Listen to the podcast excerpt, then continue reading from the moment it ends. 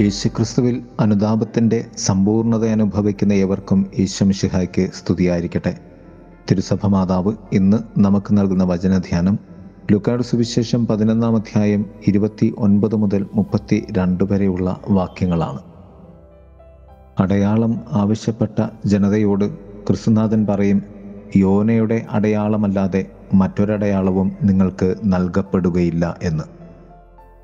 അനുതാപത്തിന്റെ ഗർഭ അറയിലേക്ക് നീ കടക്കേണ്ടതുണ്ട്. അതാണ് ക്രിസ്തുവിനോടൊപ്പമുള്ള നിന്റെ ജീവിതം. ക്രിസ്തു അടയാളങ്ങൾ നിന്നെ രൂപാന്തരപ്പെടുത്തേണ്ടതുണ്ട്. മൂന്ന് തലങ്ങളിലെ ധ്യാനത്തെ നമുക്ക് ക്രമപ്പെടുത്താം. ഒന്ന് മത്സ്യത്തിന്റെ ഉള്ളിലെ യോനയുടെ മൂന്ന് ദിവസം. യോനയെ തിമിംഗലം വിഴുങ്ങിയപ്പോൾ യോന മത്സ്യത്തിന്റെ ഉള്ളിൽ മരണമടഞ്ഞു. മത്സ്യം കരയിലേക്ക് യോനയെ ഛർദ്ദിച്ചപ്പോൾ യോന വീണ്ടും ജീവനിലേക്ക് കടന്നു വന്നു. ഇതാണ് ക്രിസ്തു പറഞ്ഞ ആകെയുള്ള രക്ഷാകരമായ അടയാളം. കല്ലറ വിഴുങ്ങിയ യേശു ശരീരത്തെ മൂന്നാം ദിനം ജീവനിലേക്ക് ദൈവം ഉയർപ്പിച്ചു. പൗലോസ്ലിഹ നമ്മെ ഉദ്ബോധിപ്പിക്കുന്നത് നാം പാപത്തിൽ മരിച്ച് ക്രിസ്തുവിൽ ഉയർക്കണമെന്നതാണ്. നിന്നെ വിഴുങ്ങുന്ന ഒന്നിനും നിന്നെ ജീവനോടെ തിരികെ വയ്ക്കാതിരിക്കുവാൻ ആവുകയില്ല. കാരണം ഞാൻ ജീവന്റെ നാഥനായ യേശുവിന്റെ പൈതലാണ്. നമ്മെ വിഴുങ്ങുന്ന ജീവിതത്തിന്റെ ഏതു പ്രതിസന്ധിയെയും ജീവനിലൂടെ ക്രിസ്തുവിലൂടെ ജീവനിലേക്ക് കടന്നു വരുവാൻ സാധിക്കുന്നതിന് അപ്പുറമുള്ളതല്ല എന്ന് വചനം നമ്മെ ഓർമ്മപ്പെടുത്തുകയാണ്. രണ്ട് രാജ്ഞിയുടെ കടന്നുവരവ്.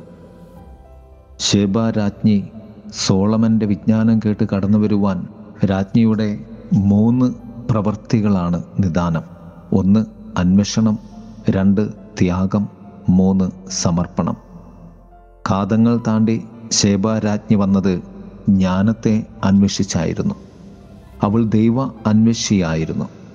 അവൾ ആ ദൈവ ജ്ഞാനം സ്വന്തമാക്കുവാൻ ഏറെ ദൂരത്തെ യാത്രാത്യാഗവും സാമ്പത്തിക നഷ്ടവും സഹിച്ചുകൊണ്ട് അവൾ കടന്നു വന്നു.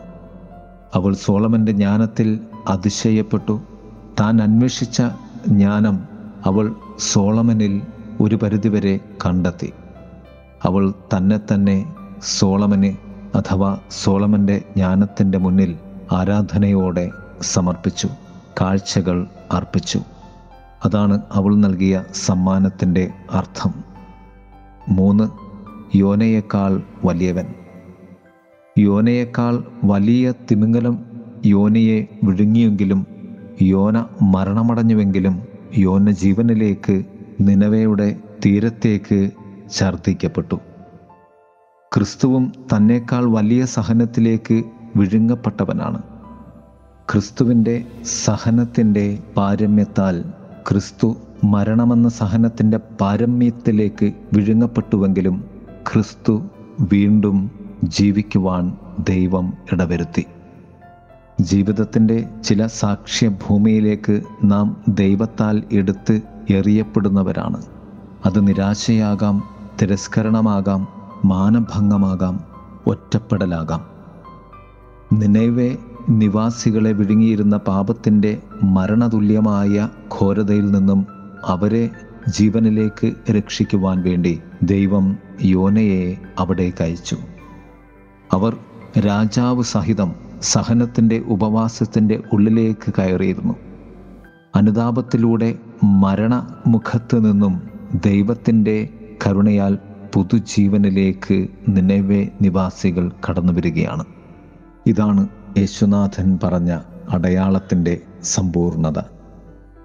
പ്രിയമുള്ളവരെ നമുക്ക് ദൈവത്തോട് ചേർന്നിരുന്ന് ദൈവ അന്വേഷികളും ദൈവീക ജീവന്റെ വക്താക്കളുമായി മാറാം. ദൈവം നമ്മെ സമൃദ്ധമായി അനുഗ്രഹിക്കട്ടെ. ആമേൻ.